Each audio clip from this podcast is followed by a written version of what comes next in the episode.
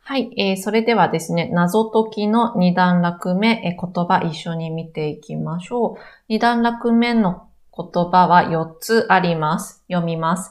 牽引、手にする、目につく、積み重ねる。うん、いいですか？じゃあちょっと一つ目から一緒に行きます。牽引、え名詞です。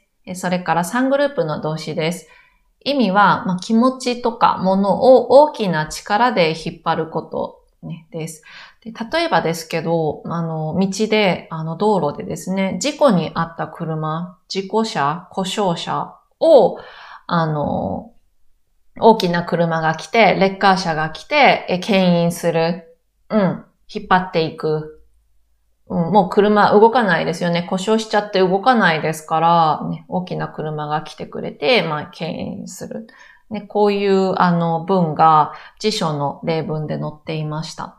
で、こういうそのものだけじゃなくて、えっと、要例の一番見ましょう。読みます。日本国内では新型コロナウイルス感染拡大によるマイナスの影響が残るが、えっと、アメリカと中国の二大市場の回復が牽引し、6月の25.5%減から改善した。うん。これね、ちょっとその後ろ見てください。えっとね、自動車の世界生産14%減、7月、米中牽引で改善。こういうあのタイトルのあの記事だったんですけど、あの日本の国内では、まああの新型コロナウイルス感染拡大が原因のマイナスの影響っていうのがまだ残っているんだけど、えっ、と、アメリカと中国の二大市場ね、大きなマーケットの回復が牽引して引っ張って6月の25.5%減。6月は25.5%減っていたんですけど、うんと、多分、このタイトル見ると14%減となってますよね。7月って書いてますね。ですから、あの、25%、5.5%減から14%減まで、あの、改善した、良くなった、ね、っていう意味。わかりますか？で、要例の2番です。漫画界を牽引する小田だが、意外にもプライベートは庶民的で、幸せを一番感じる瞬間は健康ランドでの時間だという。うん。あの、この小田さんっていう方は、まあ、ワンピースの作者、うん、小田栄一郎さんっていうのかな？ね、ワンピースが好きな人をきっと知ってる名前じゃないかと思うんですが、ね、が、あのね、すごい人気ですよね、ワンピースってね。だから漫画界を引っ張る、ね、大きな力で引っ張る小田だがね、小田さんだけど、ね、という文ですね。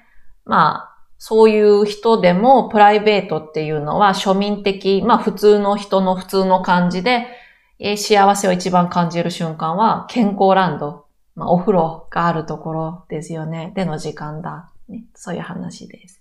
OK ですか？そう、漢字で書くとね、牽引ってこういう字書くんですよ。難しいですよね。でもちょっと見てね、覚えておいてください。では、えー、二つ目の言葉です。えっ、ー、とね、手にする。ね、これ、慣用句です。で、 subject が何を手にする？ね、あの、こういう文を作ります。で、えっ、ー、と、何を手に持つとかね、手で持つ。ね、こういう意味意味は全然問題ないんですけど、うん。なんか、例えばスーパーで、えー、そうだな。何？リンゴ？リンゴを手にしてる主婦が、なんか店員さんを探してるみたいだとかね。もう本当にただ手で持ってるって感じ。だけど、あの、他のもう一つの意味で頑張ってとかやっととかこういう、あの、うん、努力の意味。えそしてえ自分のものにする。で。こういう意味もあります。例えば、勝利を手にするとか、なんか権利を手にする。タイトルを手にする。結果を手にする。ね、こういう、え使い方ができます。うん。例えばオリンピック出場権をね、手にしたとかね。うん。OK。それから三つ目です。えこれ、目につく。ね、これも慣用句です。で、えっ、ー、と、文は subject が目につく。ね、こういう文を作ります。えっ、ー、とね、意味はよく見える。うん。よく見えるっていうのはね、うん、そうだな。あと、それから目立つ。うん、そう、目立つってことなんですよね。うん。ちょっと要例見ましょう。要例の一番。自分より経験が少ないし、至らない点が目につくのは当たり前。でもなぜだかイライラする。うん。で堅実女子の皆さんの周りにもそんな後輩はいませんか？あのー、後輩を見ていて、まあ、後輩って自分より後から入ってきた人ですよね。後から始めた人たちですよね。だから、当然、自分より経験が少ない。うん。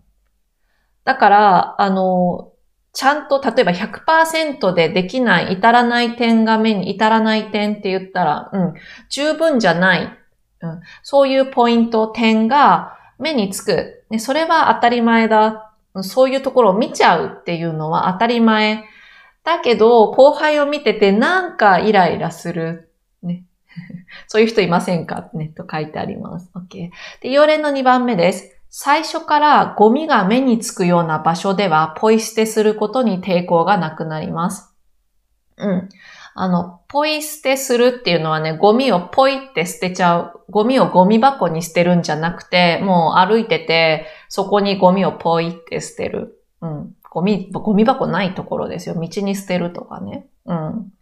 で、そういうことに抵抗がなくなる。普通は、あの、ポイ捨てするって、普通の人はね、ああ、なんか悪いなって思うじゃないですか。ゴミを道に捨てるって、よっぽどですよね。あの、私もしませんよ。やっぱりポケットに入れたり、家に持って帰る。うん。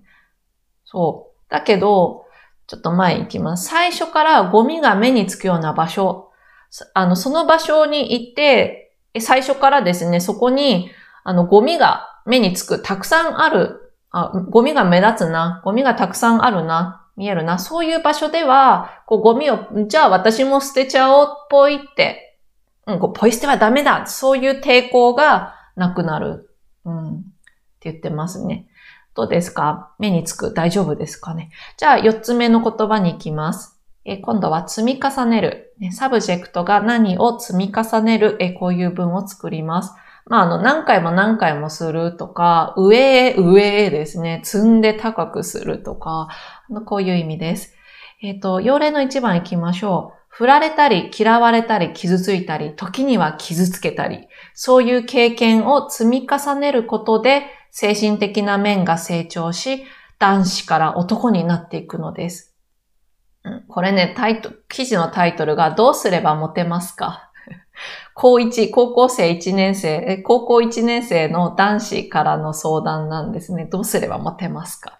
それに対するアンサー、あの、回答、答えなんですけど、まあ、ある人は、振られる、女の子に振られる、ね、そして人から嫌われる、女の子かな？それから傷ついたり、ね、それで傷ついちゃう。そして、時には、と、た、え、たまには、時にはね、あの、相手を傷つけちゃったりね、そういう経験を、まあ、たくさん積み重ねる。うん。そして精神的な面が成長する。そうですよね。だから男の子、男子から男性、男になっていく。ね、と言ってます。まあ、モテるためのアドバイスですね。